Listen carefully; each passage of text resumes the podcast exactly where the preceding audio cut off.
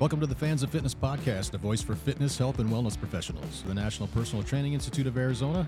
Legit instructors teaching you. No, enough of those bad reps. The good quality trainers that come out of the school. Let's get into it.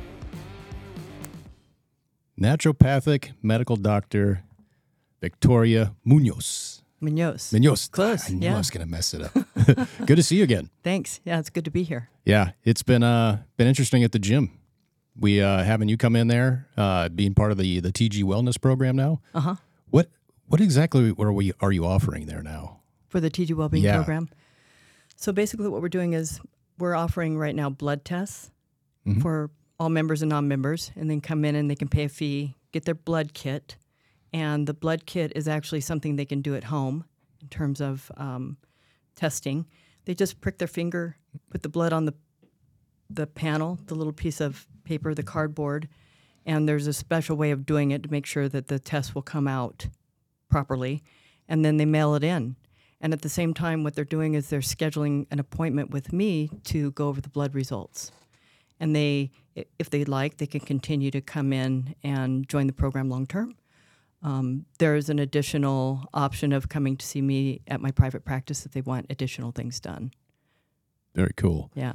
What I just recently learned is uh, we were talking about this earlier. Stem cells. I didn't know that was a thing that you could do in the United States. I thought you had to go to another country to do that. Now you're capable of of, of prescribing stem stem cells, right? Yeah, well, it's not really a prescription. It's something that I implement in my practice. Okay. Yeah. So a prescription is something you give a patient and send them off True. with, right? Yep. So it's something that's done in office. And there's a lot of reasons why we do stem cell, but depending on what the reason is, it's done in office with a, an injection. Gotcha. Let's get into stem cells. Yeah. Um, now you explained to to our class when you came in to introduce yourself what stem cells were. Yeah. Um, what are they? Well, there's different kinds of stem cells. Yeah. For example, some doctors are doing a procedure that's called auto- autologous stem cell treatments. Mhm. And what they're doing is they're gleaning the fat cells or the bone marrow from the patient, processing it, and then the patient comes back three days later for the injection. So, what's happening is, first of all, they're undergoing an arduous surgical procedure to get the tissue, and then they come back and they inject it. And it is their own cells. So if you understand how stem cells work, our own stem cells have had so many life cycles. Like let's say you take a 50 year old adult, you take their stem cells, well, they've already regenerated half their life cycles. So the regenerative potential of these cells is not real strong. And most patients don't really get a good result from these kinds of treatments. Plus, if you know the nature of stem cells, they have what are called cytokines, and cytokines have little antennas and they follow inflammation. So that if you're injecting, let's say, a shoulder injury with this kind of stem cell, then it's going to want to go to wherever the surgical procedure was, too. It's going to migrate and try and fix that as well. So, what I use is called mesenchymal stem cells, and they're brand new cells. They've never regenerated before. They have all their life cycles, and it comes from the afterbirth of scheduled C-section placenta. Yeah. So, what happens is the mother agrees to donate her placenta. She doesn't know where it's going mm-hmm. because there's various places where the tissue will go for research. And then they test it three times. They test it while the mother's pregnant. They test it right after the birth, and then the manufacturer tests it a third time to ensure that it is free of disease. And then they process it in a very special way to make sure there's no alteration of the cells. And then it comes to doctors like me to treat patients. That is absolutely the best way of treating a patient with stem cell, using a mesenchymal stem cell. And the product that I use actually comes from cord blood, which is actually the best part of the afterbirth in terms of quality and regenerative potential of the stem cells. That's cool. So these these stem cells they don't actually have a program yet. Is is that kind of how it is? That they're not they don't have a code yet. Is it is right. it They're they're they're undifferentiated. I mean, they haven't differentiated into a specific kind of tissue yet. It's like Gotcha. when you take um, a, a fetus and it's developing in the womb. Um, stem cells are programmed to become whatever cell they're programmed to become in terms of where they go in the line of things. So even after we're born, there's stem cells that are helping us grow, and they are undifferentiated and they become differentiated as a result of that. So a stem cell is just a, a cell, a generic cell, for lack of a better way of putting it, and it, then it will become an eye cell or a skin cell, liver cell, kidney cell, bone cell, depending on where it's recruited and what it's told to do. Right. So with like injuries, like say uh, somebody has bad knees and maybe they're missing some cartilage. If you were to inject stem cells into that where that cartilage was, is is it is it true that as long as there's still a little bit of that remaining, that it'll regenerate? That's right. So there has to be some tissue there for the stem cell to work with.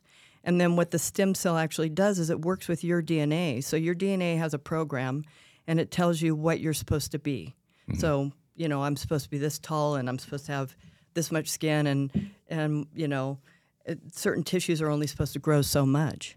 So when we're missing tissue, it's not completely gone, obviously, because we have some cells left. But the stem cell will work with that DNA to regrow it according to our program. So it won't overgrow cartilage or it won't overgrow your ACL or any other tissue in the area where we inject it. It will fix the injury, basically, is mm-hmm. what it does. And it does a really good job. Yeah. That's crazy how that works. That's nuts. I could use some of that. we all could. Yeah. I've done it myself. I've done it on myself. I've and I've treated hundreds of patients, and uh, I haven't had a patient that hasn't gotten better yet. But that's largely based on the doctor that's doing it, their ability to diagnose, and to know how much product to use and where and how to inject it. Um, it's really important that the doctor knows regenerative medicine and has a specialty area in that because not just anybody can do this kind of treatment. Just because a doctor learns how to inject in medical school doesn't mean they know how to do these kinds of treatments. right. Yeah. Huh. That's crazy. I know some people that could use that. The regenerative medicine. Can you expand on that? Yeah, absolutely. So, regenerative medicine isn't just you the utilization of stem cell technology. We do a variety of things to help regenerate the body. And uh, in terms of injections, there's three different kinds of injections, basic that I use. There's there's a lot of other you know offsets to this, but uh, there's prolotherapy. Prolotherapy is essentially a medical grade dextrose solution, high concentration, and I mix it with lidocaine and some other proprietary things, and I inject it into the area that's indicated for like, um, let's say somebody dislocated his shoulder, Mm-hmm. and there's ligaments and tendons that have been stretched. They don't go back into place on their own. A patient will always suffer from that shoulder being unstable or dislocating, and then getting worse and worse over time. So what we do is we inject the prolotherapy into the areas of the where the tendons are at mm-hmm. to help tighten them back up, and then we'll also do an intra-articular, meaning inside the joint injection, to help mitigate any fraying or minor minor damage to the joint Yeah. minor degradation. So it works really well for that. It takes three to six treatments, three to get the patient out of pain, and six to get them better on average. And those treatments are done four to six weeks apart. And provided the doctor diagnoses it properly, the patient is good after that. then the next one is PRP or uh, platelet rich plasma. And that actually comes from a blood draw from the patient. And then what we do is we spin it down, we draw up the plasma, which has about 25 growth factors in it, so it's not as potent as stem cell. And we inject it into the injured area, whether it's a joint or a muscle or whatever, to help regenerate that tissue. And that's more for moderate injury or damage to mm-hmm. the joint. And then the stem cells, stem cell can be used for any of these issues because it actually does all these things. Yeah. And it's more for like severe injury. Now, if you have a completely detached ACL, for example, I have to send that patient for surgery to get it reattached, but then they come back for the stem cell and it will heal fully and beautifully, actually. They won't have any issues after that. Yeah. It's not uncommon for somebody after surgery to have to have another surgery and another surgery because the tensile strength of scar tissue is about 80% of that of the healthy tissue. So what happens is they go back to their activities, sometimes it's sports, and they end up with another tear as a result. Yeah. So, and then they have to have another surgery, and it's just can be a vicious cycle. Yeah. So, the stem cell definitely is indicated, even if I have to send the patient for surgery. I don't think too many people are educated on what stem cells do. They just hear like this is like the magic, the magic trick to fix things, much like uh, HGH. You know, a lot of Right. people are like, uh, I think all Hollywood's on HGH, right? Where do I get some of that? And what does it do? Right. You know, so I think there's a, a lack of education on on quite a few things, including hormones, Very which you're also a specialist in, right? Yes. Yeah. Yeah. I love I love that topic. When it comes to like regenerative, I just got a question for something that I've I sprained my ankle severely 15, 16 years ago now. Mm-hmm. It was a fourth degree sprain. The doctor's like, uh, "Too bad you didn't break it." And I'm like, "What do you better." mean?" Yeah, Yeah. they're like, "That would have been better." And uh, I, I'd gone through in two years since having that, like back then, like the next two years after injuring it, I, I probably had a dozen to a dozen and a half cortisone shots in my oh, ankle. Yeah. That's degenerative, correct? Very. Okay, Very good to know that I'm gonna just my walking pattern's just gonna get worse because my ankle still locks up on me even uh-huh. 16 years after the fact. Yeah. Just out of nowhere, I'm walking fine, and then all of a sudden, ooh, that hurts, and I have to have to do some mobility stuff just to get it back to where it's moving free of pain. It's terrible. I wonder if stem cells, hmm. or maybe it's the X-rays I saw that has bone fragments in the middle of my ankle. Still, that might be the problem. That could be a problem too. Yeah. Yeah. definitely. Those Yeah. bone spurs, they can be painful. Yeah, But the, the stem cell can work on fresh injuries, old injuries. hmm It can work on anything that's been injured at any point in time and help to reverse the effects of the damage. Um, with the sprained ankle, and over time you develop arthritis. So whenever, whenever you have an injury to a joint, there's going to be a con- there's going to be inflammation. yeah. which becomes chronic over time, right? Because it just doesn't leave the joint, it stays there. And so then there's more breakdown of the tissue over time, and then you have more and more problems down the road. And I'm educating people on this all the time. It's like they say, well, I'll just wait till it gets a little worse. That's the worst thing you can do. Yeah. you want to get it when it's fresh or at the point where you have this aha moment, like there's something I can do about it, because it will get worse over time to the point where they're going to be going for surgery, which is not the best alternative or option, I should say, for these things. And then there's more issues, right? Yeah. So, yeah, stem cell can definitely help a, an ankle that was even fractured six, you know, 16 years ago. Does that help help with bone growth too? It does, yeah. It helps with uh, fractures and and other issues, of course. You know, other tissues in the in the joint. And I, I also use it for like had a patient that tore his calf muscle. Mm-hmm. We injected that. He was better within three days. Three days. It works that fast, huh? Well, I don't promise that. I, Not I have I have to tell people, I have to tell my patients, give it a good six weeks Yeah. and don't you can still be active which is encouraged because the stem cell you need activity and movement in that joint to for the stem cell to know where to go and what to do Mm-hmm. However you don't want to overstress it right like i had one patient he was a heavy lifter had a shoulder issue and he said well i just started pring on i don't know it was 130s or 140 dumbbells for the incline bench and i said dude you're going to have to lay off that just while this heals and i don't know if he did or not but Probably not. no probably not I'm not gonna lose my gains. yeah No, but you are.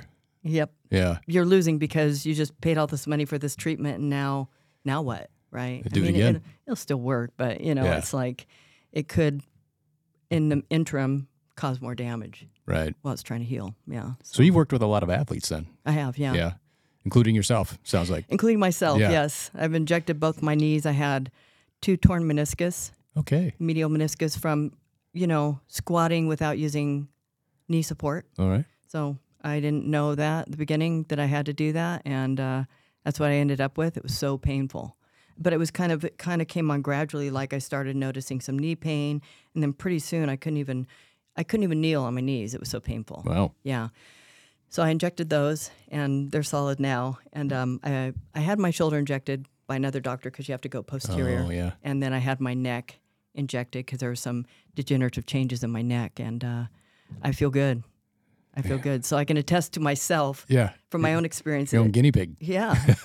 then you can diagnose yourself too. and not only that, but you want a doctor that uses their own remedies, right? Right. For themselves. Yeah. Which how many people can say their doctor does that? Oh, not many at all. Not many at all. We were talking about this earlier about the, the downward spiral that that can be. We'll get into that in a second. But you were an athlete, right? So you you've done uh, competitions.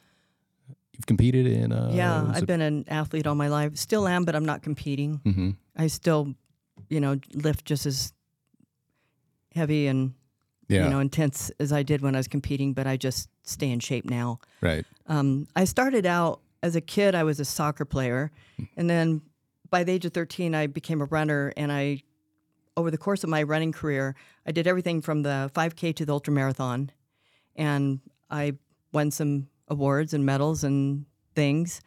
Uh, and then, even though I worked out in the gym while I was a runner, I loved weight training. And so I told myself when I'm through accomplishing everything I want to in running, I'm going to do that full time. And then I did that about 12 or 13 years ago. I transitioned to bodybuilding completely and and I've competed in bodybuilding as well. What categories? Um, so uh, physique, Yeah. always physique. I've never been interested in wearing heels, Yeah. and my physique comes in comes in a little too big for. Well, I wouldn't want to do bikini. That's just not my my style. Yeah. But um, even figure wouldn't be. Uh, I wouldn't be a candidate for that. This figure figures right after bikini, right?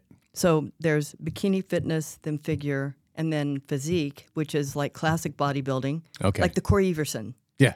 Style. And then there's bodybuilding, which are the really big girls. Yeah. And um, I, I wouldn't be able to get that big naturally, so I just I just opted out of that. Yeah. I don't have a pro card. I did qualify for nationals about three or four years ago. Yeah.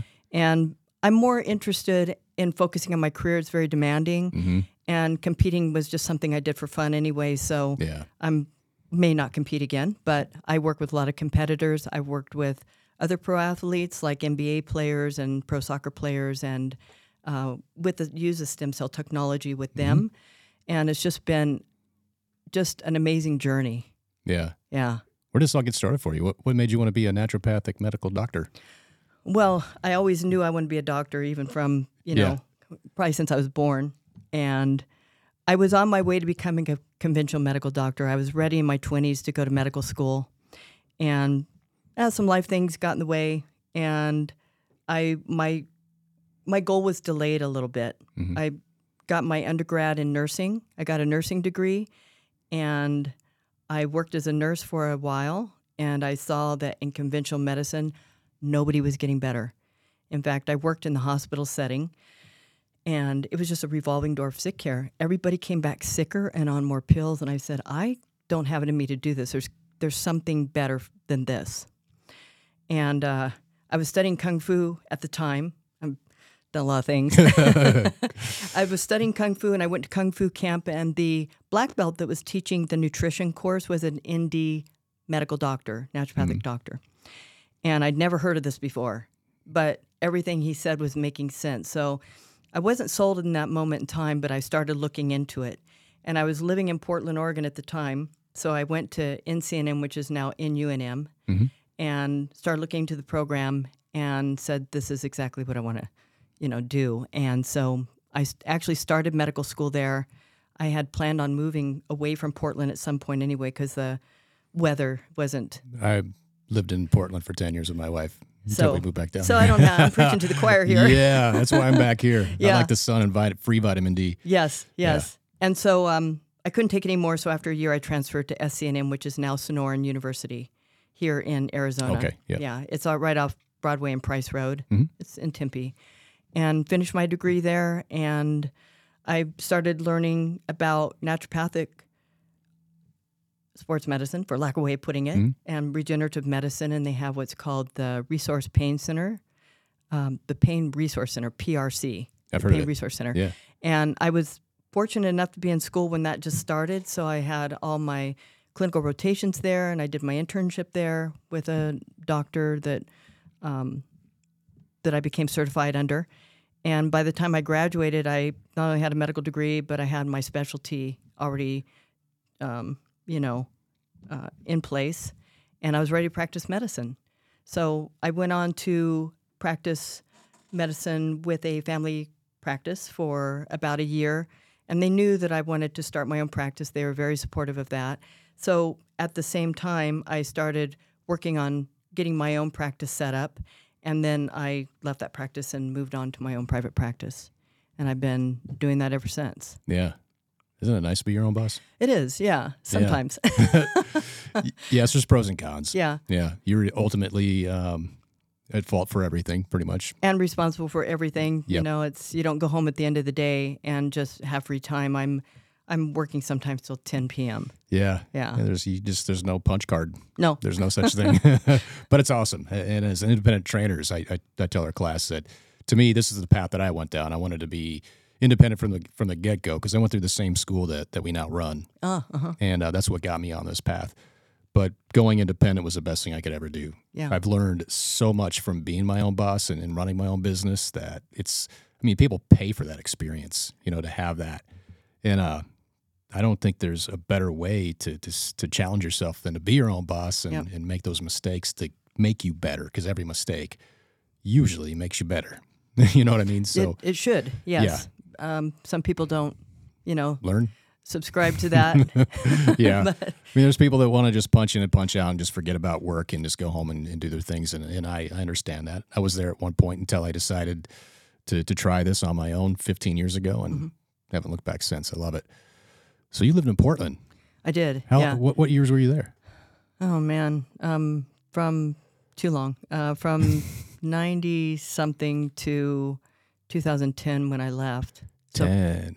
Oh, long time. we got there right when you left then. oh, okay. Yeah. I think we Mhm. moved there in, in no 09 or 10. Okay. We were in Beaverton. Okay. Yeah. That's not far. No, Mhm. no, it's not. I lived right downtown.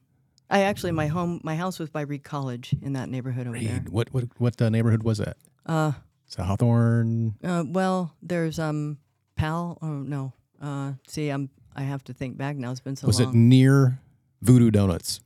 no, that that's more downtown. okay, So it's that's a, like the landmark I know. it's in southeast. This is uh, it's in southeast Portland. Okay, Yeah, and Reed College is close to, and all those areas, you know, northeast, southeast, um, southwest, northwest. They're all right there. You know, Yeah. kind of in a cluster there. And uh, I lived in the southeast part of Portland. man, that place was so confusing to drive in. It's like I explained to people uh, the the road system there. Just make a make a, a make some spaghetti and then throw it on the floor. That's what the roadway system looks like. you That's know? very true. And it's always so cloudy there that usually that Mm-hmm. you can't just look for Mount St. Helens and go, that's north. Right. you know, here you it's sunny almost all year round. You go, hey, there's there's Camelback, that's north. Mm-hmm. There's Superstitions, that's east. You know, hey, South Mountain, guess what? That's south. it's so it's so easy not to get lost here. yeah. I can't say the same for Portland. Um, which leading to hormones. That's the funny thing is like the difference between here in a southwest and a, in a northwest is the the abundance of vitamin D or sun, right? Like I tell people, and um, I'm sure you're a, you're a big proponent of vitamin D. Absolutely. It's yeah. it is a hormone, It is. right? Yeah. Yes. Um, so in the Northwest, it's always cloudy. So people that have a lack of vitamin D, as opposed to here that have an abundance. The funny thing here, though, is is like typically they say in a in an environment like Portland, you're gonna they, they- they say, and I I think I'm right. You correct me if I'm wrong, but 10,000 IU's is about the about what you should be taking a day in the Northwest. On average. Or, well, we'll talk about that. Okay. Yeah. I want to hear about this. and then down here in the Southwest, you know, when it's hot, the, the hot times, like the middle of the summer, people are outside less because it's so hot. Right. Here it's flipped. I think in the spring you take more, or no, you take less in the spring, but more in the summer. Like the hot times you take less, and, and then like fall and spring you take more because we're outside more. I think I'm on the right track. Well, the- theoretically, you're right. But clinically, I see a different picture. Yeah. And, you know, I was never a doctor in Portland, Mm-hmm. right? So I never looked at blood work or blood panels there. Excuse me. I'm sure that it's very low if they're not Yeah. supplementing. But it's rare that I see a patient that has optimal vitamin D levels. I think I've had one in my whole entire career. Really? One, and we're talking about Arizona. Because if you think about it, even though we have an abundance of sunlight, we're not really out in the sun like we were meant to be. We're we're meant to be out hunting and gathering and and building stuff outside. So not we're not out there long enough. we're not. You know, we're going from our building to our car, and very few people spend enough time outside. What if you're an avid golfer? Well, it depends on how much of your skin's exposed and how many times you golf, and yeah. you know, actinic keratosis from being out there too much. yeah. I So there's the risk of other things, you know, Yeah. skin cancer. That's another that's another topic for another time because Mm-hmm. it's it's not necessarily sun exposure related. There's other things that contribute to that. Yeah. I think everybody I know takes vitamin D. And even the ones that are golfers and are outside all the time, I think they still take vitamin D because you just don't get enough. But when, when you're talking about the difference in like the seasons and stuff like that for vitamin D, does your body take time to absorb vitamin D? Like if you're taking a supplement instead of naturally, could that be affecting how much is in their system over time? Or like if I start taking it today, would tomorrow my vitamin D levels be up? No. Right. yeah, that's what I'm saying. So like, Yeah. in, so like if I took it for 45 days, then maybe my vitamin D levels would show up, right? Better. Well, what I do is um, I start my patients on a vitamin D supplement that I, one that I recommend works really well. It has K2 in it as Oh, yeah. well. Yep. Because they work very well together. And then they come back 12 weeks later for more blood work to look and see where their values are. And the majority of my patients have come up into a normal range. Now, what you're going to see on a lab panel, what they consider normal is not what I consider normal because all the numbers in the lab ranges on a lab are they determine that on a group of sick, sick people. No. It's not it's not something that's optimum for your health. Mm-hmm. So the value I want to see my patients between is 700, I mean, I'm sorry, 70 to 100. So that's a good range. And most people are way below that. I've seen people in their 20s, which is frightening, really, because if you know what vitamin D does, it's not just for bone health. It affects our immune system in a very positive way. Um, it helps to prevent chronic disease like cancers, autoimmunity, neurological disorders, uh, and it also helps mitigate cancers, that kind of thing. It's also very important for um, our hormone production. So if our vitamin D is low, what, what's happening to other hormones? Well, they're not getting everything, all the components they need to be perfectly functional in the human body. Yeah. So vitamin D plays a very big role, bigger than what most people know. We've known about the bone health for a long time, right? But it's only been about the last 10 years that we've understand it's a function with the immune system and other hormones.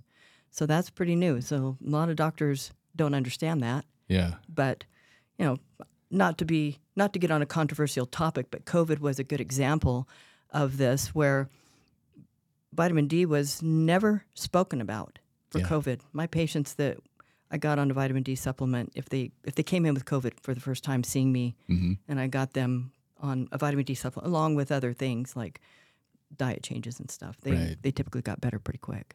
Yeah, it was. I, I remember hearing a statistic with uh, during COVID that eighty, it might have been been higher. I think it was eighty to eighty five percent of people who who died, I guess, or were were admitted and blood panels were run were deficient, highly deficient. It was like eighty to eighty five percent were highly deficient, and and that being the importance you just mentioned, you know, immune system, immune support kind of makes sense if we're if we're chronically uh, as a country for chronically you know deficient in vitamin D. Yeah, and if you think about the the lab value on the lab, Mm-hmm. I think 30 is the low end of normal for. So if you think if they're saying deficiency, you know it's 20 or lower, right?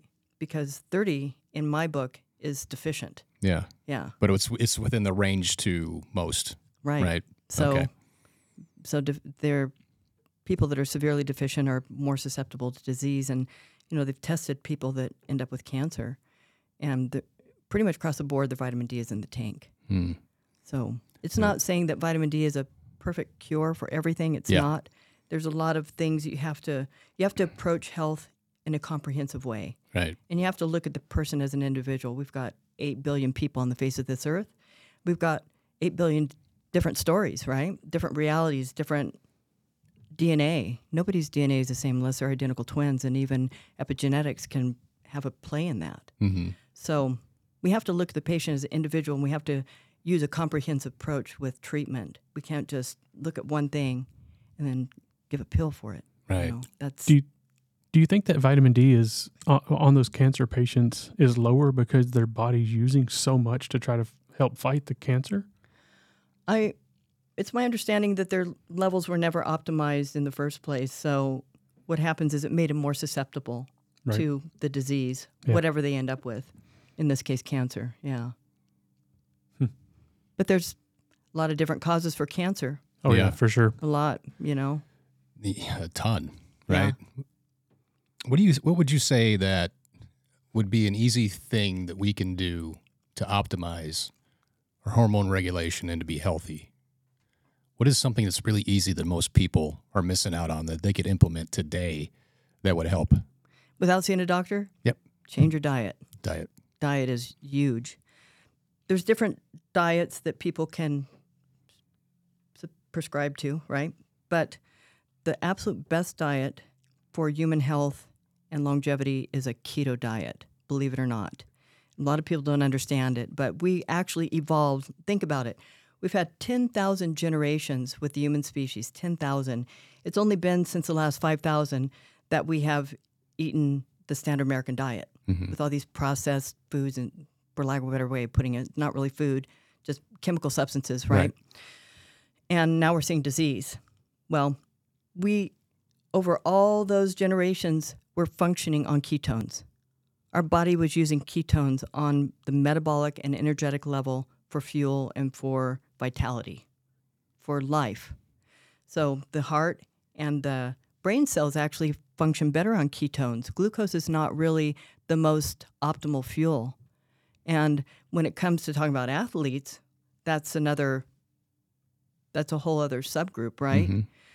They also can eat a keto diet and get really good results with bodybuilding or any other sport. Your stamina is not less as a result of being functioning on ketones. Ketones are a very efficient fuel. So when my patients switch to a ketogenic diet and there's three different varieties of this, you can have a high fat, low protein, very low carb, mm-hmm. which is what most people know as ketogenic. You can also be a ketovore, which means you're about 50% fat, 50% protein. And with the ketovore, they might have like some plant, plant fats in there, like coconut oil or coconut cream, things like that. Yeah. And then the the carnivore is like they're hardcore Yeah. meat, and a lot of them will just eat red meat, red fatty meat so, with salt on it and water, and that's all they'll consume. I haven't tried that yet, but I've heard people get great results with it. I've got a friend who did that for, uh, I want to say six months. He lost a lot of weight and he said he felt great. Yeah. That's I like what- meat, but I don't know if I can eat that for every meal all That's day what long. that's what Bradley and his wife are on right now. They're doing that? The Yeah. carnivore, yeah. It's, so it sounds expensive. Well, maybe. I don't know. I mean, how much are people really spending on other things that they don't need to spend money on, right? Right. Yeah. It's all about allocation to the right causes. Yes, Yeah, some of that processed food gets expensive. it does. McDonald's. Have you got McDonald's lately? No, I've never. You No. haven't. I've never you, eaten. You, you need to try it. so we took uh, my daughter there once to get a Happy Meal. That's what you do, right? When you have a kid. Yeah. And I couldn't believe how much it was because I hadn't been to McDonald's in years Uh-huh. until my daughter turned uh, three or four. You know, she's not getting this every day. It's it's, it's a treat every once in a while. but I couldn't believe it. I'm like, all right, I'm at, I'm at McDonald's. I might as well grab something. I haven't had a Whopper in years. Uh-huh. So I got a Happy Meal and a Whopper, and it was like 18 something. Whopper's Burger King. Wow. Sorry. Oh, a Big big, Mac. Big Mac. Big Mac. Big, Big Mac. Big Mac. How do you know that, Victoria? That you haven't done that? I'm smart. Yeah, it was like eighteen dollars. I couldn't believe it. I was like, "Wait, what do you mean?" The last time I had McDonald's, I think a cheeseburger was thirty nine cents. yeah. What happened?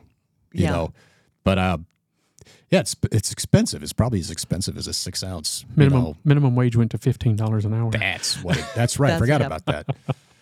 Yeah, but no, I, I think there's a lot of like, ketogenesis. That's it's controversial, right? People say it's not sustainable. I hear that a lot. I've tried it.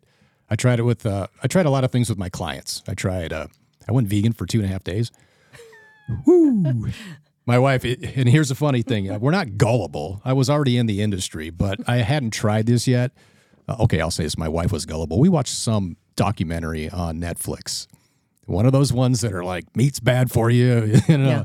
I'm like, you know, with a grain of salt. I'm like, follow the money trail. However, my wife's like, we should try that. I'm like, no. She's like, I'll do it if you do it. I'm like, okay. I lasted two and a half days. it was. I go to this place called New Seasons in Portland, right?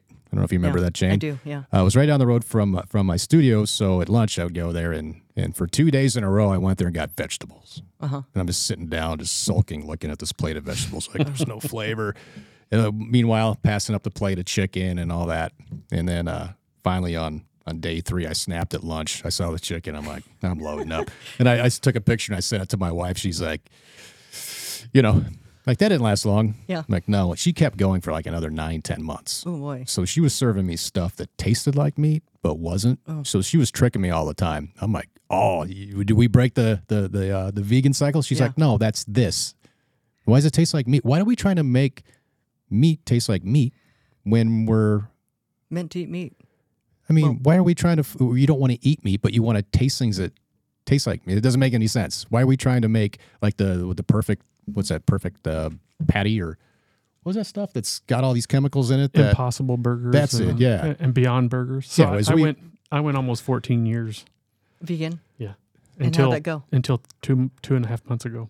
Okay. And then you switched to. You probably had to add meat in gradually. Yeah. Uh, now I, I just started eating meat, and then two weeks later ended up in the hospital. yeah. Yeah, your microbiome has to adjust. And even if you go from eating plant based Mhm. to carnivore, there's a transition period. You could end up with a lot of symptoms, but the symptoms aren't bad. It's just that transition. Yeah. Because our microbiome is what dictates what we crave. Like people Yeah. say, oh, I have a sugar craving. Well, it's because your microbiome is telling you that it needs sugar. Yeah. You get the sugar out of your diet and do it for, I don't know, three months, three weeks, hmm and after three weeks you, they should be gone and then just maintain that right but people don't understand Oh, that those cravings. that it's it can be tough yeah, Yeah. for people hmm Man, I still got Halloween candy still. I had I had no problem not eating meat for for almost 14 years. So- uh-huh. and you felt good and you had stamina and Well, I would be dead if I hadn't stopped eating meat.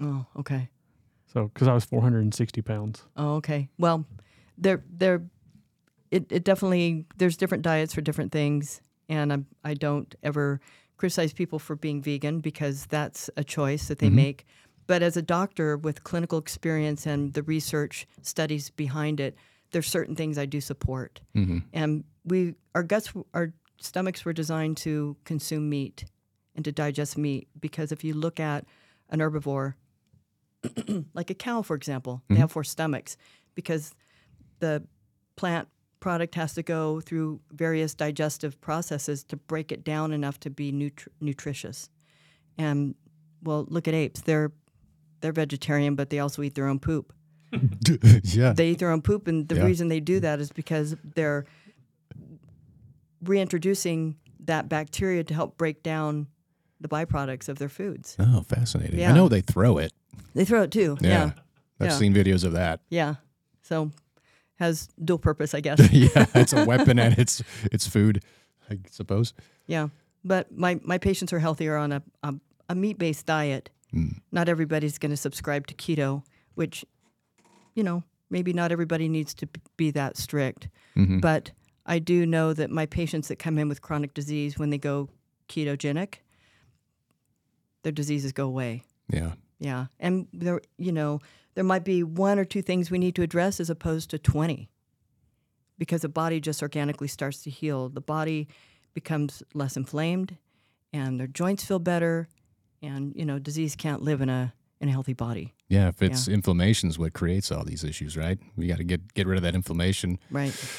Um, and food is inflammatory. which the sad diet is contributing to that inflammation, which is causing disease and, you know, up down down regulating genes for illness. Yeah. Yeah, that's another thing. Genetics. That's a hot topic with me because people are with the misunderstanding that our genes dictate the outcome of our health, Mm. which isn't true. You know, everybody has something in their genetic profile that could potentially cause a serious illness. Right. But the thing is, is as long as you keep that gene upregulated for health, it's not going to produce the bad proteins that cause disease. It's once it's downregulated through an an insult from the environment over time that causes that gene to become dysfunctional and throws out bad proteins. And then you end up with autoimmune disease, cancer, and other things as a result, even neurological disorders like MS and hmm Alzheimer's and other things. Sure, there's a gene there, yeah, Yeah. but what did you do to to you know piss it off? Right.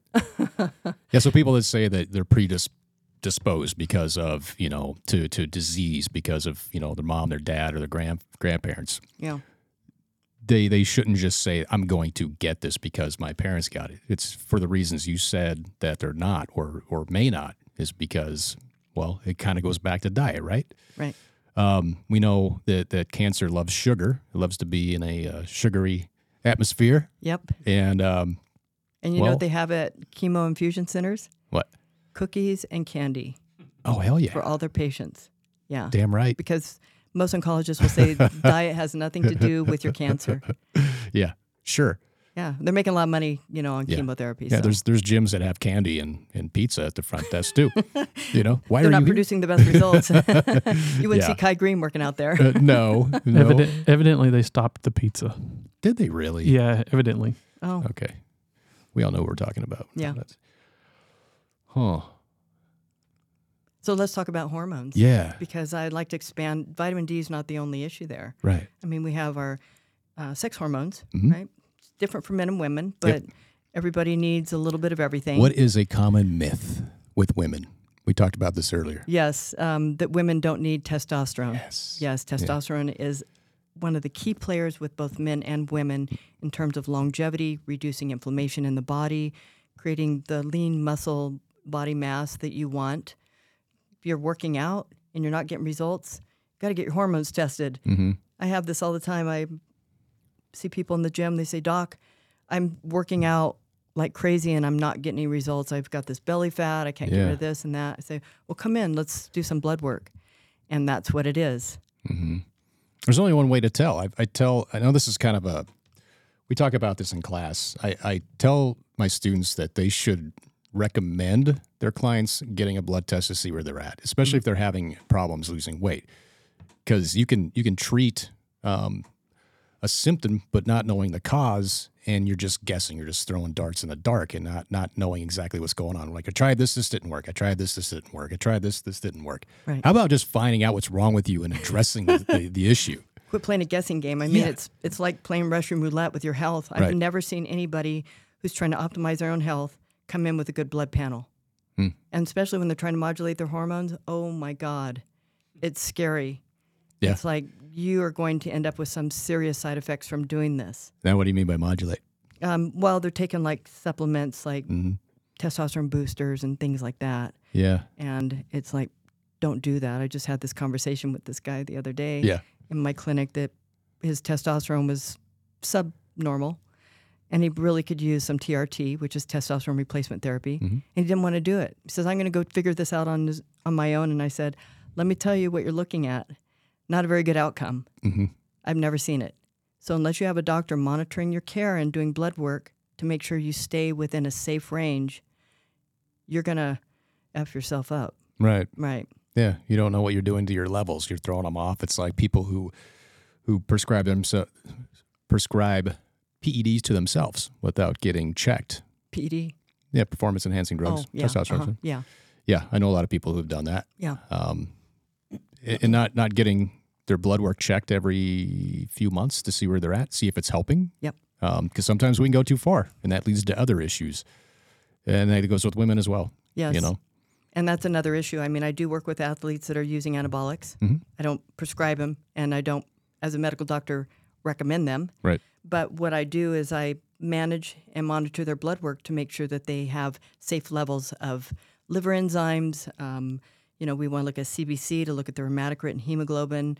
We want to look at other things, right, including where their testosterone's at, to see if they're staying within a safety zone, right? Yeah. So that it's it's tricky business and it's important to work with a doctor that understands all these things. Not every doctor would understand it or know what to look for. Mm.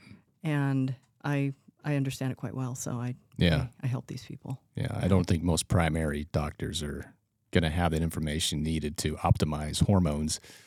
At least in, in my experience, um, I've had my blood panel taken a few times in the past 20 years. One, uh, my very first one, I was a little bit older. I was 35. I was actually going through uh, the National Personal Training Institute in Portland. And at that time, I was feeling very lethargic. I mean, I thought I felt like I was walking through ether to just, or I would wake up and hit snooze 10 times before I got up. Uh, at noon, I'd crash. I would take naps, and I'm still in my 30s. And then I talked to my director. Um, he mentioned up in class when he was talking to us that he he had his blood panel checked, and he was significantly lower than he than he should have been. He was under 300, and um, he took uh, I guess it was a lozenge that that would disintegrate under your tongue. That's the what he A used. yeah. Yeah. And he felt significantly better. And he was mentioning, you know, when I was going through the school that, you know, hormone regulation, we don't we don't know where we're at unless we get checked. There's that's the only really the only way you can do it. And when he was saying his symptoms were were exactly mine. So I went and got checked. I was like a 180. Whoa. I'm like 30, 35, Wow, 36. Yeah. And uh, they gave me um, this stuff called Axiron, if I remember correctly, it was an underarm like deodorant thing Oh, okay. stick. And within two weeks, I felt like I was 14 again. Oh, great. Yeah. I'm like, this is what it feels like to be alive and to not hit snooze button all day and not need energy drinks and copious amounts of coffee, which you do anyway when you live in Portland. You just have to have a cup of coffee in your hand all day, even if it's 4 p.m. It just The feels coffee right. capital of the This, world. this feels weird having hot coffee, you know, in, in Phoenix still. But uh, yeah, I think it's really important for for people that are going to start a like a weight loss journey um, to find out where they're at. Absolutely. That way we can we can pinpoint what the problems are instead of just guessing, which most people do. They prescribe to a, a new diet fad or a new workout program. We don't know if that's going to work. Why don't you find out if it's going to, if there's something that's going to impede that process, and find out what the hell is going on before you start to go down all these different paths. Right. There's no magic bullet. There's no magic pill. That's the problem that people are chasing these fads and these gimmicks. And it's advertised all over the place. You wouldn't believe how many clicks are on these things. And it's it's just not the solution to the problem. Right. Yeah. Well, even like, and I've been susceptible to marketing too. Before I got into this industry, I'm like, test boosters, hell yeah, I want to get big. you know, I'd go to a whatever vitamin place, and I'm like, yeah, these these going to boost your testosterone. Is, is this like steroids? It's going to make me big. And they'd be like, yeah, hey, make you bigger. It's got testosterone. And I'm like, okay, cool, I'm going to buy it. I did that a bunch of times. I didn't see any change at Oh, all. Yeah. I'm like, And- what? Am, what am I doing wrong? I'm dirty bulking. I'm supposed to get bigger. this is, of course, me not having any knowledge at the time and just falling victim to, to you know, catchphrases, test booster, Right. um, The get- guy at the the get guy at the bigger, counter. Yeah. mass gainer 2000 or whatever. I'm like, that sounds like what I need, you know? so I think, you know, I think 95, 97% of the population, I'm just guessing, is in, misinformed Yeah. and just susceptible to this marketing that seems to work for whatever ails you. Yeah. Well, the information isn't out there. I mean, who owns the internet? It's, Mhm. you know, big pharma Yep. and, you know, the food industry and these other big corporations that want to make sure that the information that you get meets their agenda. So if they're giving you information that's really going to help you, you're not going to buy their products. Mhm. You're not going to subscribe to their pills and their potions and all the other stuff that they say that you should do Right. and none of it works. And if you're buying vitamins off the shelf, doesn't even matter if it's um, New Seasons or Whole Foods. There's no guarantee that what's in it is in it. That's why, for my patients, I, I prescribe physician grade supplements, and it comes from someplace that where they've tested all their products for you know purity and and purity of content, and my patients get good results on these. So, but when it comes to hormone modulation, absolutely not. There's no supplement that I would recommend. There's um, that's one time when I do prescribe, and Mhm. it's rare that I prescribe a pill because I don't usually have to. Right. But that's one time I do prescribe, and testosterone replacement therapy, injectable for both men and women, works beautifully. There's no reason not to do it if you need it. Yeah. Yeah. Well, I mean, it comes to down to quality of life, right? hmm I mean, it's not a bad thing if you're getting what you're with. If you're not, get- if you're getting what you need within the range of what you need it in, Mhm. you're gonna, you're gonna be, it's, you're gonna be optimal. You're going to feel as good as you should be. Um, and I think a lot of people, there's a stigma to it, right? Like testosterone. They like, I know a lot of people on TRT, and they feel fantastic, Mhm. and they didn't before. Right. They they got tested to see where they're at now. They're they're vibrant again. They feel good. The relationships are better, et Yeah. cetera, et cetera. So it's not a bad thing when used correctly, but it of course And the other side of that is a terrible thing when when uh, when not used correctly, Right. as we've seen it, especially in the industry that that I'm in. You're in health, Uh-huh. wellness, fitness. A lot of people doing things wrong, and a lot of people getting um, you know some bad some bad effects of from from that and not knowing where their blood work stands. Right. That's where they end up with injury. hmm Right. So, heart disease, stroke. I mean, you name it. If Yeah. they're not doing things right. It's not because they did it. It's because they didn't do it right. There's a Right. right way and a wrong way to do anything. Yeah. You know, there's even doctors out there prescribing testosterone that aren't monitoring their patients.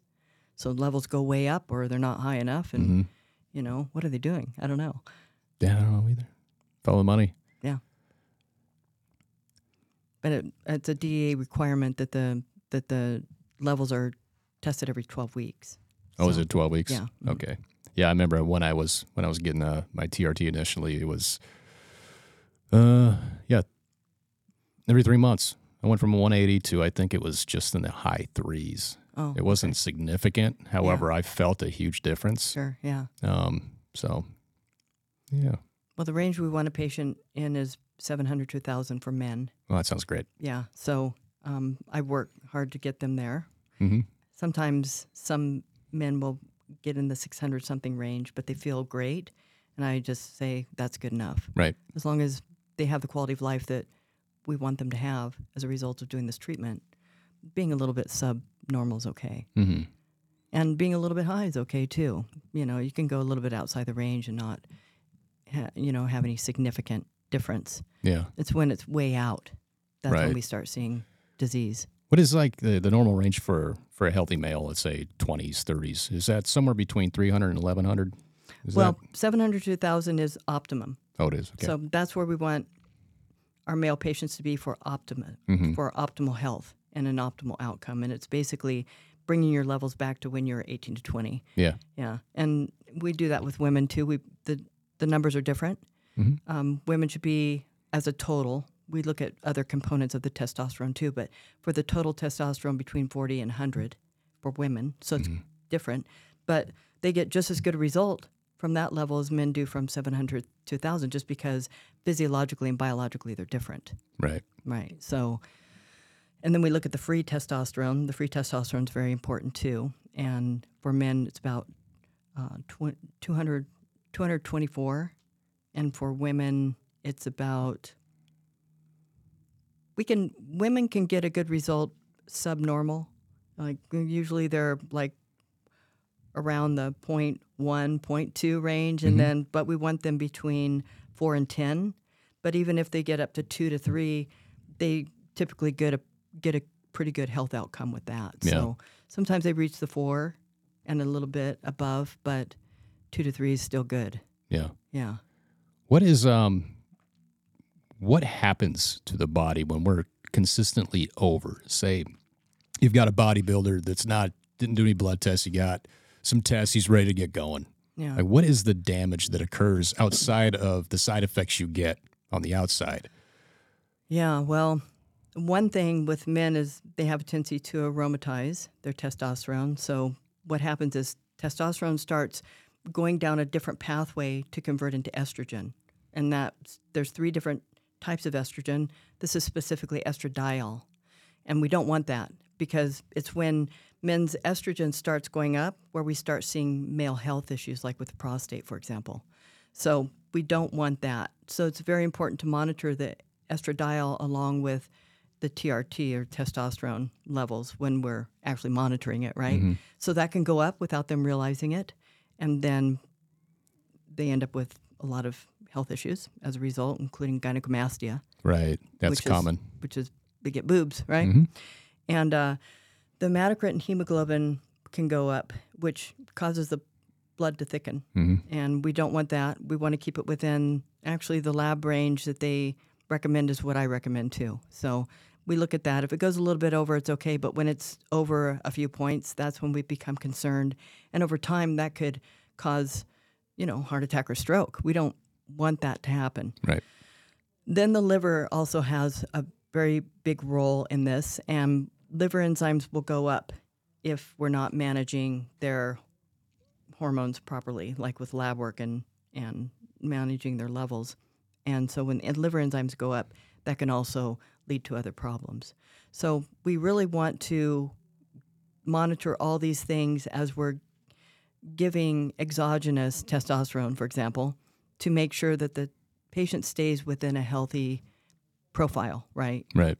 They, we want them to be a picture of health, not only on the outside, but also on the inside. Yeah. And labs is the only way to determine that. You can't just take it and think, oh, I feel better.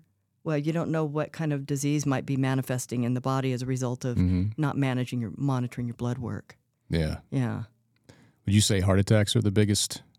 Heart attack and stroke. Yeah, heart attacks are a big one. Yeah. Yeah.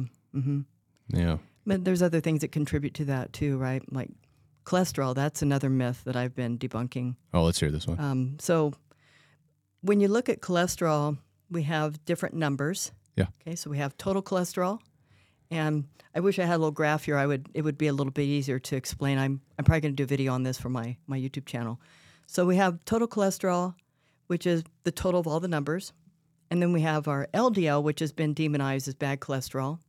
Okay, which it's not, and then we have HDL, and that's another number that you know Right. we want it higher. Uh, and then triglycerides. Mhm. And so those are the basics. And we have VLDL, which is very low density lipoprotein. So I'm going to explain all these. Hmm, I- so I haven't heard that one. I know low density lip- lipoprotein and high density lipoproteins. That one I haven't heard of before. not all doctors will run it, but what it is, it, it kind of gives us an idea of where you are in terms of your cardiovascular health right now. Like we can run a lipoprotein A, and that gives us kind of your genetic profile, your genetic propensity toward heart disease, but you may not have heart disease. And then we have the VLDL, which shows us exactly what's going on inside the body.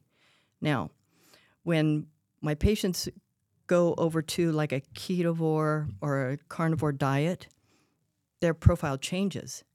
And any conventional medical doctor that saw these numbers would probably throw a statin at them right away, which is the worst thing they can do because here's how it works. So we have the total cholesterol and we have the LDL. LDL, when when we lower those levels too low, our immune system function fu- suffers. Our immune system suffers because what happens is LDL is very very important for the immune system to be optimized. So we want LDL, but the particle size is what's important. So we have an LDL molecule, and the liver actually has receptors on it to accept this molecule. And it's a big, fluffy molecule. It's not hard and dense, it's a large particle LDL. We also have to measure the small particle LDL, so that's the trick, right? Which you have to do what's called an NMR, which is a it's a test that profiles all this, all the different lo- sizes of the cells, and and it's a it's a more detailed test we want to look at the small particle LDL to see what that patient is actually manifesting in terms of their propensity toward heart disease. So when we measure the small particle, which is when the LDL, which is a fat, right? Mm-hmm. It comes in contact with sugar, which is a carbohydrate. It glycation takes place. And so it damages that LDL molecule and becomes a small, dense LDL, which there's no receptor site in the body for this. So then what happens is the macrophage, which likes to eat bad things, you know, in our immune system, comes along, gobbles it up, it becomes what's called a foam cell. And then the foam cell travels through your blood and starts depositing itself within the under the lumen, which is the most superficial layer in the artery, and creates plaque. So that's where a plaque comes from. Now, what I've seen with the keto and the carnivore diet is they don't have high numbers of the small particle LDL. There's less carbohydrates. They they have almost no carbohydrates, so the fat is a healthy fat. The LDL is healthy. It's absorbed by the liver beautifully. It doesn't cause disease, and it helps to boost the immune system.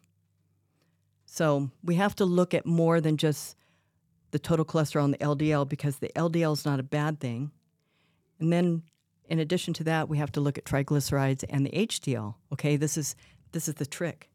So triglycerides come it's not from saturated fats in the diet. It comes from carbohydrates and sugar. And it's converted into triglyceride and it circulates through the blood.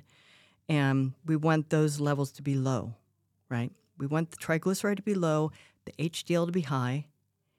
And when we see those numbers in conjunction with a high cholesterol total and a high LDL, that is a picture of actual health. But a lot of doctors don't understand how to truly read and understand cholesterol.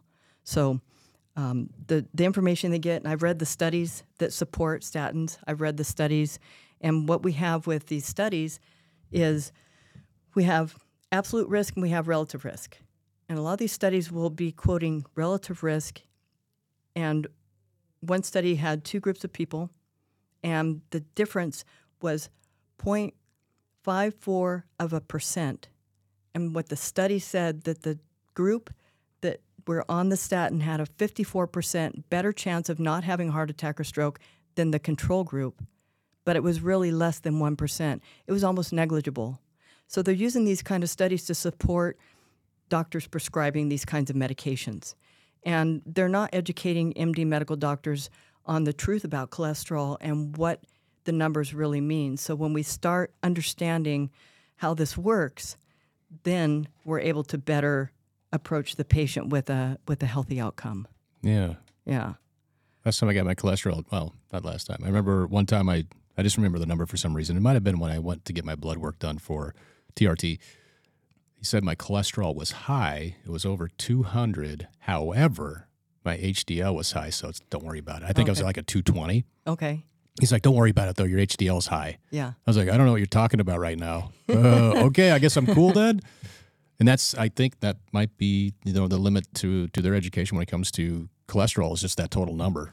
So I, I I believe that all doctors go into medicine with good intention. It's just the unfortunate thing is that conventional medicine doesn't teach doctors the truth about these things. They don't teach them how these things really work. They're more interested in teaching them pathology, which they're really good at pathology, and they're also good at pharmacology, and that's about the extent of their education. Yeah.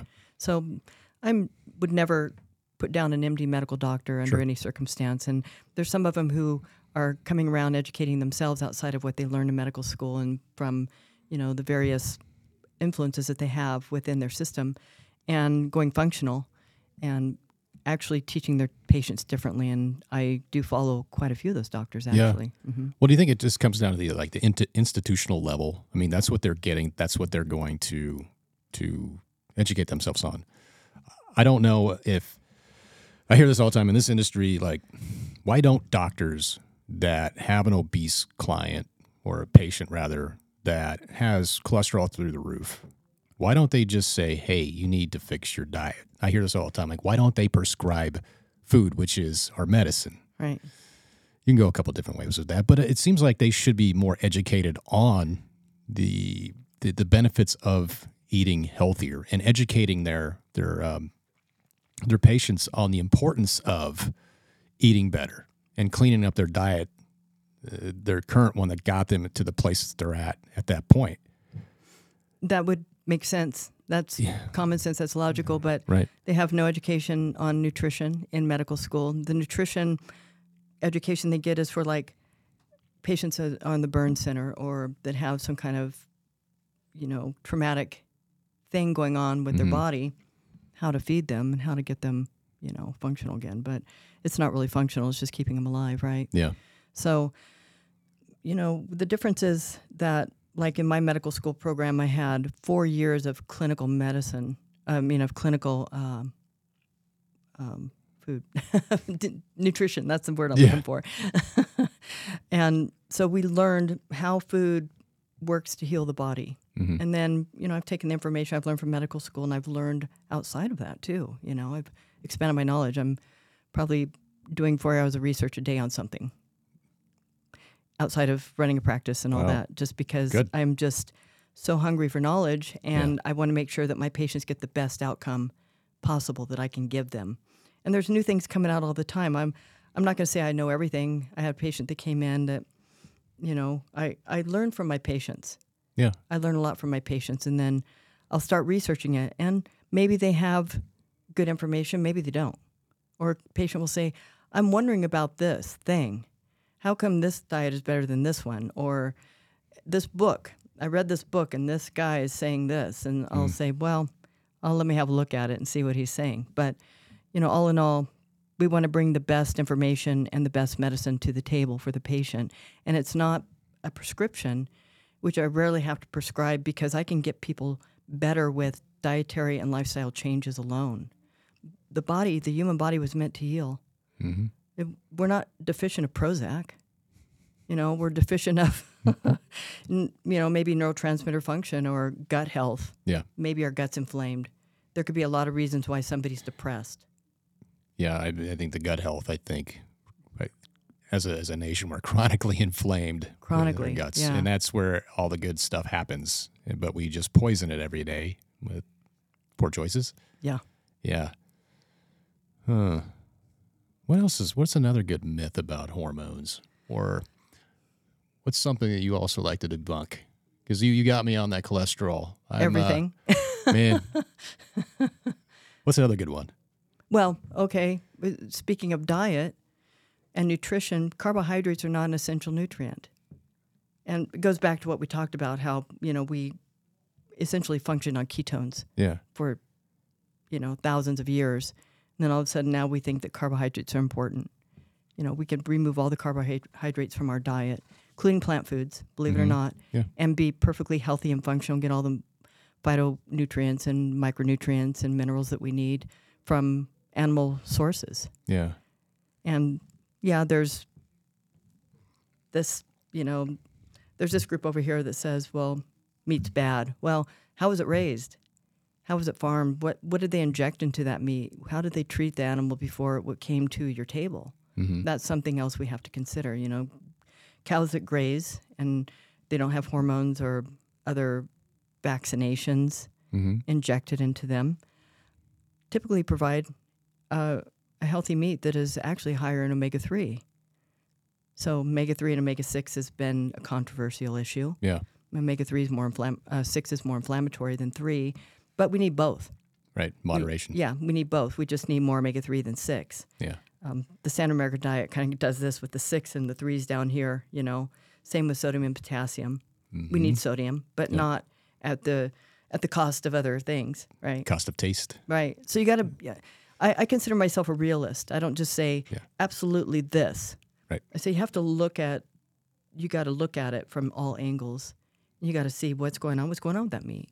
Mhm. Why Why are they saying that red meat is unhealthy? Well, probably these farmed animals aren't producing the best meat. But I would say that even eating that meat is better than having bread Yeah. because we carbohydrate has a worse effect on the body, you know, than maybe a meat that's subpar. Yeah. hmm So toxins. We talk about this in class a lot, and um, I don't mean to scare our students, but toxins. We're surrounded by them. Those are also hormone disruptors. Um, going back to like, like this is a quick story. I tell this to my class every time, and I think you can relate to this.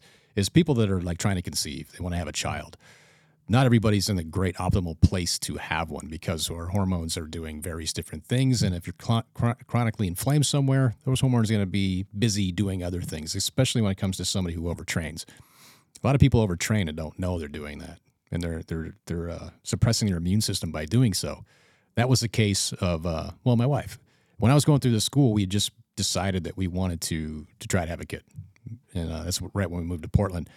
And uh, she went to her, her primary. Her primary is just like, uh, okay, well, here's here's a I forgot what they they prescribed or something to get her going. She hadn't had a, a cycle in, in years. I think that's what's that called? Uh, and um, Amenorrhea. That's it. Yeah. I can never say that right. So she had that, and uh, the goal was to get her going again. But when she came back from the appointment, she's like, "All right, I've been prescribed this. I don't remember what it was." Um, so she was put on this regimen to get her going, and I asked her, without having a whole lot of knowledge in this industry, at the point I'm like, "Hey, did you tell them that you run 13 miles a day, six days a week? You run three marathons a week?" And she did. Uh-huh. Um, she loved to run. Yeah. I'm like, did you ask him that? And uh, she said no. I'm like, all right, next time you go, ask him if this is a reason or a possible problem with having a child. So she asked him, and he said, no, has nothing to do with your inability to have a child. And I'm like, wait a second, I think he's wrong. um, we did go to a different doctor, and uh, she was, um, I forgot the name of the hospital. Dang it. That's where my daughter was born. Um, Was it in Oregon? Was Mhm. it Meridian Park or? Nope. Uh, It was in Beaverton, Beaverton side, a big oh, one. uh, St. Vincent. That's it. Yep. Thank you. I used to work there. Oh, cool. Yeah. yeah. So uh, shout out to uh, Dr. Greenberg. She's the one that uh, set, set us down on the right path. And one of the things that we did is we went more towards a naturopathic approach. Uh-huh. Uh, the things I learned in class, we we you know like xenoestrogens. We're surrounded by chemicals, off gassing here, off gassing. We're we're sleeping in tide at night. You Yeah. know, we're supposed to be getting rid of toxins, not absorbing them. We're sleeping eight hours a night, and these chemicals that we use to make our sheets smell good Yeah. that goes down to cosmetics. It goes down to the food you eat, um, exposure to the sun, um, exposure to chemicals, exposures to bad relationships, even. Yeah. So we started to um, get rid of some of these toxins that we could actually, you know, get rid of ourselves.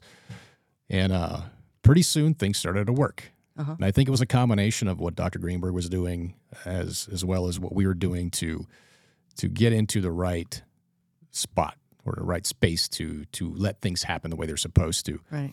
And uh, one of the big ones I think was her not running three marathons a week and and toning it way down. So she backed way off. This was something we really wanted, and we were we were up to do anything that we could do in our power to to make that happen. It didn't happen right away. You know, it's it took a while. It took uh, eight and a half years actually. Oh, so it was a long road. that's determination. It, it was, and yeah, we we we got one. We're good, uh, but I don't think people realize um, that we're surrounded by choices that disrupt hormones, and that's what we're made of. That's it's our hormones do everything in our body, every movement, everything is related to hormones. But I don't think most of the the population knows the damage that we do to ourselves on a day to day basis Yeah. with the lack of education that we have. Well, we're surrounded by toxic chemicals, and a large degree of it we do have control over. hmm You know, the what kind of cleaners do you use in your house? What kind of substances are you putting on your body? you Yeah. know, and the foods, of course, and some things we don't have control over, like air quality. But um, you can go to, and this is where I send my patients, ewg.org. It's environmental working group, and you can actually, before you purchase anything, look at the toxic level of the product you're buying. Oh, cool. So I think they have an app now where you can scan the item, Yeah. and it's a very good way to go to start removing the toxic chemicals from your home. That's the majority of it, what you're going to be exposed Yeah. to because that's where you live. Get the dryer sheets out of your life. That's a big one. Um, Oh, but they make your sheets smell so good. You know- fluffy and soft. after you haven't been around these chemicals for a long time, and then you you're around them, it's like, oh man, it's very it hits you. you We know? haven't we haven't used dryer sheets in seven years, That's good. and it it wasn't for our health. It was because they told us that it would mess up the dryer. oh, A lot of good that did, but no. Yeah. Well, definitely get the toxins out of your life, right? And um, and then we have a better health outcome for sure. Yeah. I mean, there's liver detoxes that I do have my patients do that just for health, to, for prevention, you Mhm. know. And then I have patients that have disease that I have them on these liver de- detox protocols. One of them is coffee enemas. Coffee enemas are great. I've heard this. Yeah, but you got to be careful. You got to be under a doctor's supervision when, at least when you start, because when you start dumping toxins, you can become sick. Hmm So there's a way to mitigate that, and so working with the doctor and understanding that is, you know, So coffee Important. draws out toxins. well, coffee works two ways. I drink a lot of coffee. I should be Well- toxin free, right? So let me explain Oh, okay. the I was going to say Travis wants to stop by your office every morning. no way. I mean, I like to drink coffee. I don't know about the other. Well, I don't. I don't actually do it. The patient does it themselves. so we have coffee has uh, two different kinds of effects. When you drink it, it actually constricts the bile duct of the gallbladder, and that's not what we want for detox, right? When you actually give it rectally, then what it does is it dilates the gallbladder and dumps the toxins into the GI tract, right? And then we need some kind of bonder binder to uh, attach to those toxins and carry them out of the body so you don't get sick. But I usually have my patients on a three week protocol, so they do it every day for three weeks, and then ongoing for a week, uh, once a week. And then once every quarter, they can do it for a week. They don't have to do the drastic unless they've been exposed to something, right? hmm And then ongoing, and it really does help to keep the body detoxed and dump the toxins out of the cells and so forth. So Hmm. I've been So you got to give it rectally to get the effect. Dang it. Yeah, yeah, you can't just drink it. Yeah. what is it about coffee that makes you want to go number two? well, What's going on there? I think it's it's I've never looked into it. It's it's a GI stimulus, right? Yeah. Stimulates the GI tract. Plus, uh, it's a diuretic, so it makes you want to pee too, right? Yeah. But that's pretty much it. It just it has a stimulating effect. To it. Okay. Caffeine. Yeah. That makes sense. Yeah. So I've always wondered. I'm like, what is it about coffee? yeah. First thing I do every morning, coffee. And Number two. You got it. It's like clockwork. And if I don't have coffee, I'm going to have problems. Coffee's number one. Poop is number two. You got it. it's a perfect morning. Yeah. Yeah. And I don't advocate not drinking coffee. A lot of naturopathic medical doctors Mm-hmm. might, but it's not the coffee. It's not coffee or the caffeine that's the problem. It's the type of coffee you're drinking Yeah. because coffee is one of the dirtiest foods that we consume. So you want to make sure it's grown organically, that there's it's been tested to be mold virtually mold free, hmm and then you have a good quality coffee. That's a good point. Yeah. Yeah. Yeah. Because the chemicals, right? We use for uh, inse- insect repellent and, and all that other stuff that Yeah, is thrown on coffee, and- coffee beans as well. And I've heard French press is not good. What do you mean? That's what we do. I I haven't heard that. I think it, from what I understand, it's just the quality of the coffee you're using, but I don't know. I'll have to look it up real quick. Some something about French press because that, that's what we always did. And then I saw something on it, and it wasn't just some random website or something like that. I'll look it up real quick. The documentary. Those things get you every time. Coffee documentary. yeah. Uh, be interested to see this. Yeah. That's what do we do. We do uh, French press every morning.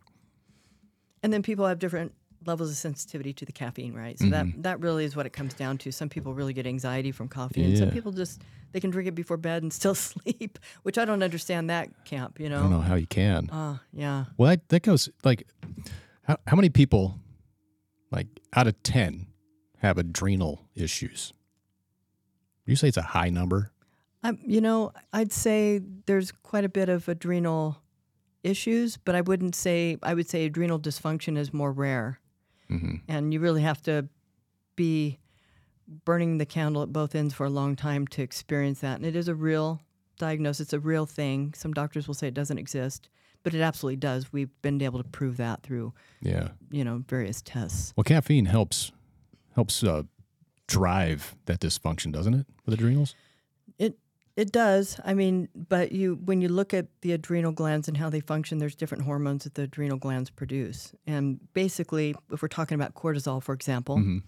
you want we look at the curve of cortisol when we're when we're testing for adrenal fatigue.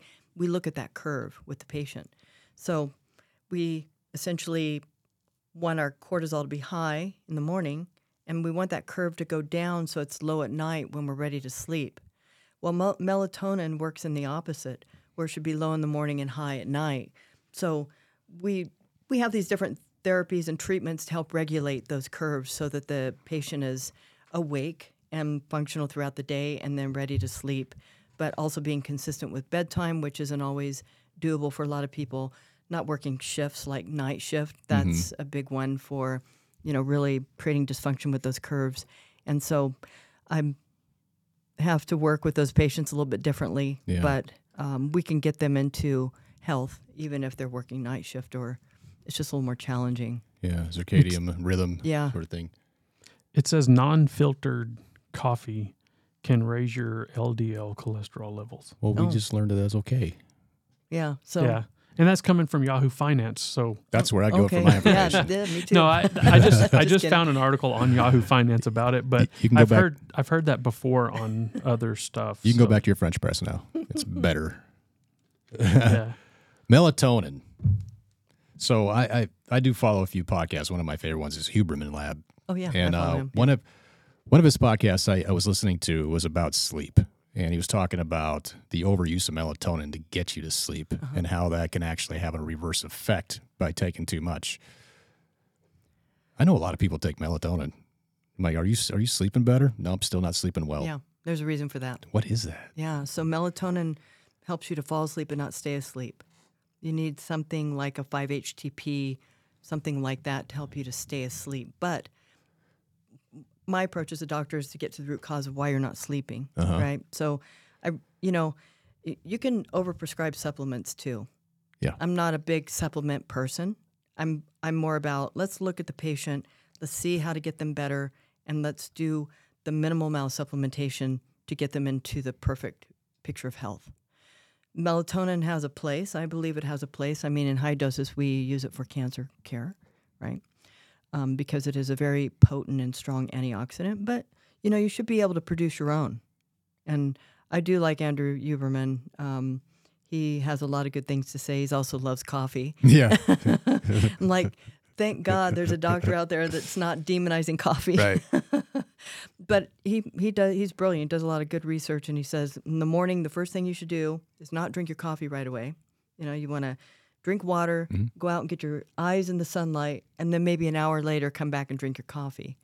And you know, because your body's offset, you know, it's it's offsetting a lot of hormones that were required for sleep. So you need to kind of get out of that sleep cycle. So, and then once you get into the point where those home hormones are, you know, gone out of your system, then you can drink the coffee, and it works. I mean, you know, it, That's a long time to wait. An hour? yeah, Or that coffee like within five minutes.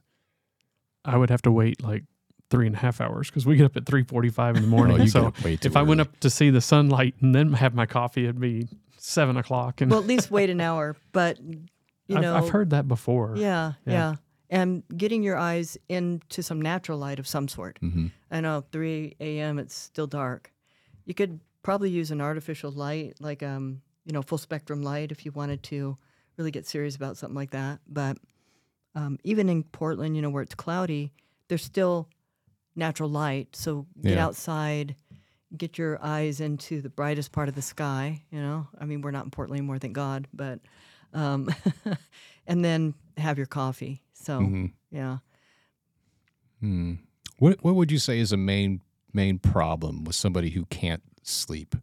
They they get a normal work schedule, and they just have a very difficult time getting more than two to three hours of sleep a night. What's the main culprit? I know there's probably many, but There are, but I could main I could name a handful of main ones if Yeah. that will help, because it's never just one thing, right? Mhm. So being on their phone while they're in bed, oh, I do that every night. phone or you know on in front of their computer, yeah, that can be a bad one. hmm Um, also, stress. Some people just can't turn it off, and they're just laying there and their minds ruminating, ruminating. You know, one thing I don't do because I'm a business owner and I'm I burn account at both ends every day. I do not check my email right before I go to bed or right as I wake up. I wait because the last thing I want to do is be thinking about something I have to address the next day or that is people think things are urgent, but I'll determine that. You'll be thinking about that and when you're sleeping. Then I'll be yeah. Uh, laying there going, "Damn it! Why? Why did I look at that? I don't need to be thinking about that right now." Yeah. You know. So I've made a point of not doing that, or even opening mail at the end of the day. I just I just let it go and wait till Mhm. the next day. That's really a culprit with sleep is stress and people ruminating on things and people are more addicted to they're more product of their past than the present being present is something that so many people have a hard time doing they're thinking about oh that guy or this person did this to me or my mom wasn't nice to me or i was abused or i had these bad relationships or i you know they, they are so stuck on the past that doesn't even exist now Yeah. and the majority of people's thoughts are in the past. So if you think about that and people are not really addressing the problems in their life, which they don't have to be problems, they can just be issues that need addressed, right? They sit or lay in bed and ruminate on these things. And that's what often keeps people awake. They're not really addressing their problems properly or dealing with life in, you know, in an appropriate way. So problems really aren't problems except up here Yeah. you could be dealing with the worst thing that anybody could ever think about, whether it's like a bankruptcy and my business just failed. I know a doctor whose clinic burned down, and as he and his wife were sitting on the curb watching the fire department put this out, his wife, she actually turned to him and said, You know, this could be a good thing. and he's sitting there watching this building burn, and he's like, How could you be saying something like that right now? But she she decided to find some positive in the situation. We can always find positive in mm-hmm. everything. So mindset is huge. Most people don't have the right mindset. Monkey brain, monkey brain, right? And it's mm-hmm. all about past. The Yeah. past, me, me, me. Look what playing the victim, whatever, or thinking you don't have control over li- your life. You absolutely have control over your life. You have control over everything except, well, you probably have control over getting hit by a bus too, right? Yeah. Just look both ways. Right.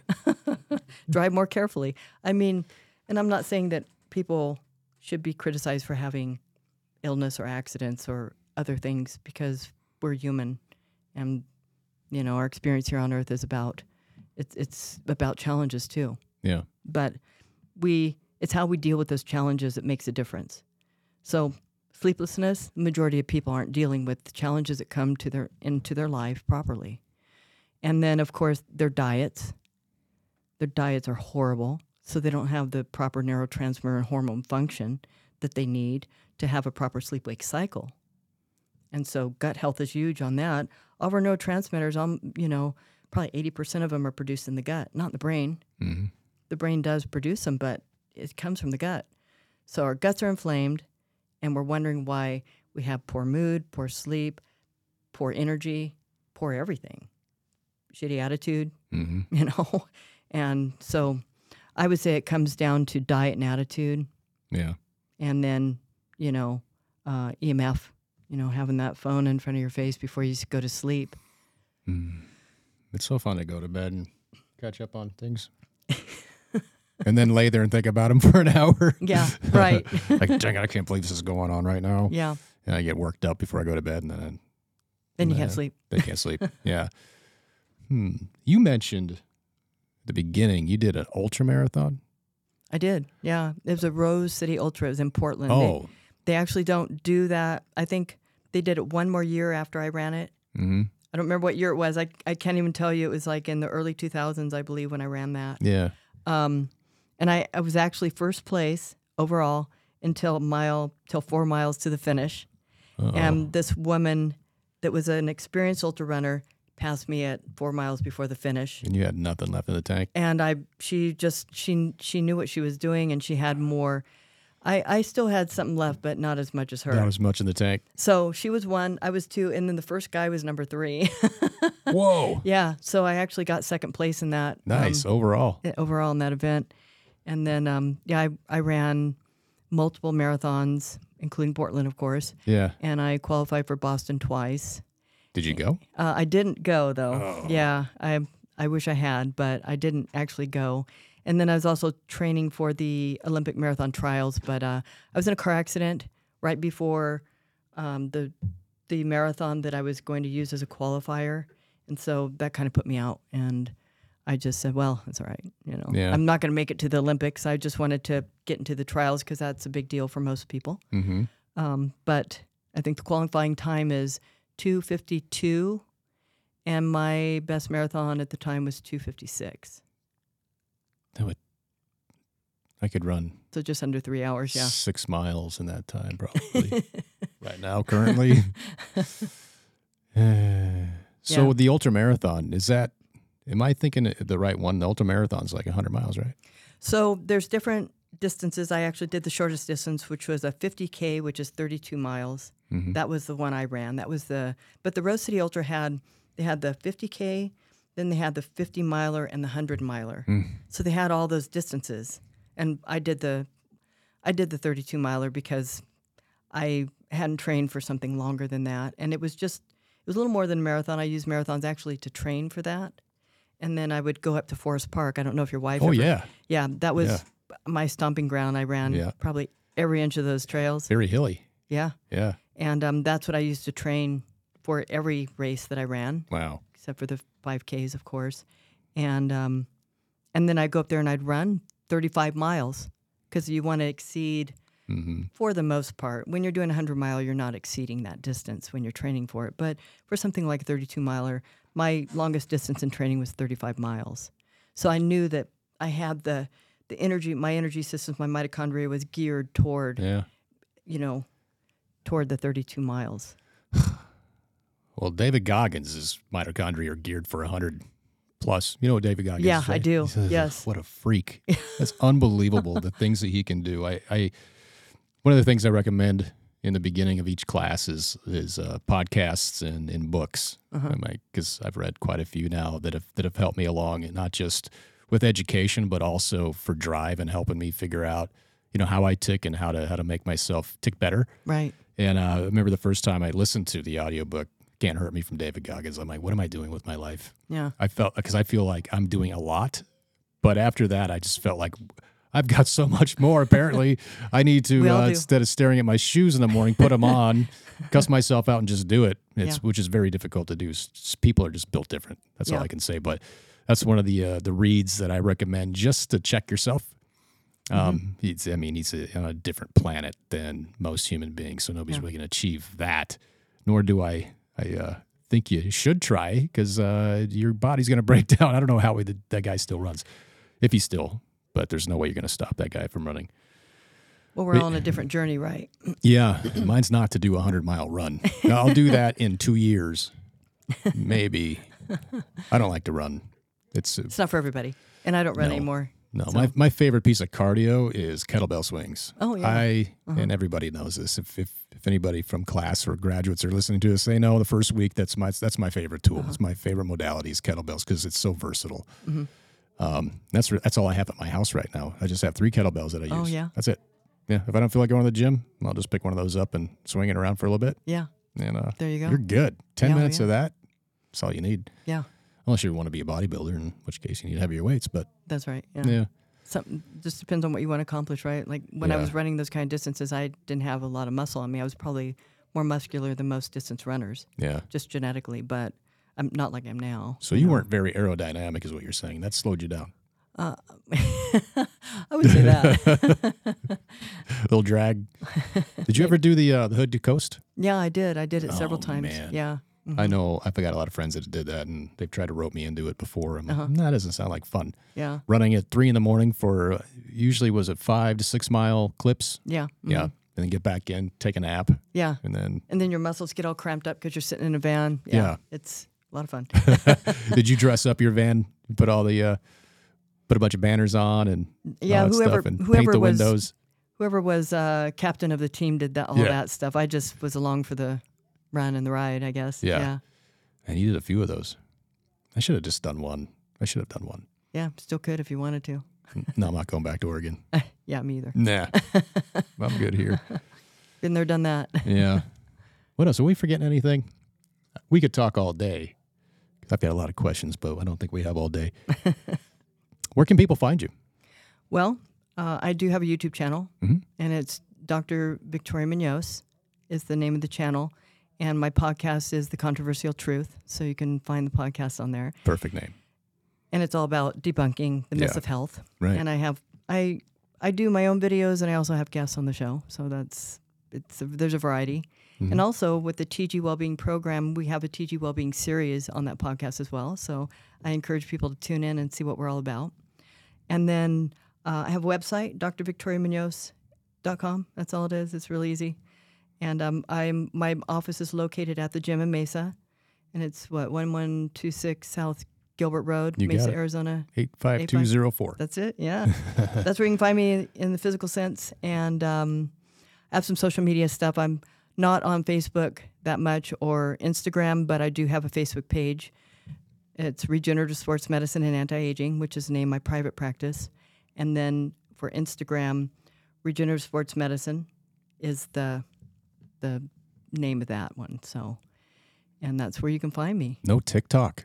Uh, you know, I only have so much time in a day, and I honestly probably spend the most time on my YouTube channel. Yeah. And I'm rarely on Facebook, and I'm rarely on the other platforms. So Right. maybe when I have some help, I will Mhm. have somebody manage those while I run my practice and see patients I'm, and do I'm everything. with you. Yeah. I, I, I do it all myself right now too, and I It's despise it. Yeah.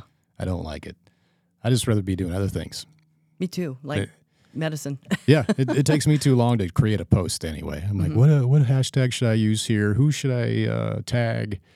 And 15 minutes for one post, it's 10 seconds, Yeah. or just a still shot picture or something. That I'd rather have somebody else who loves to do that do it. Yeah, and it is it does take time, you know. Like with my YouTube videos, I edit all those and put them together myself. So Mm. there's you know a couple extra hours involved in that, Yeah, and I'm just really stretched for time. So that's my priority. I don't have time for the other ones, but it's there, and there's people that are on there checking things out. So why Yeah, not? It's Yeah. good. Yeah. Well, awesome, Victoria. This has been a lot of fun. It has been. Um, like I said, we could talk for another four hours. I Oh, love, we I love these these topics. So, anyway, uh, it's been great having you. Look forward to seeing you back at the gym. I'll be there on Monday. Uh, it's the last week of graduation. Everybody graduates, and we take a two week break, and then we Oh. start again in uh, January. Terrific. So, yeah, it's been great. Uh, thanks for coming on. Thanks for having me, and um, you have a happy holiday. I'm sure I'll see you before then. Yep, you will. Thanks. All right, Victoria.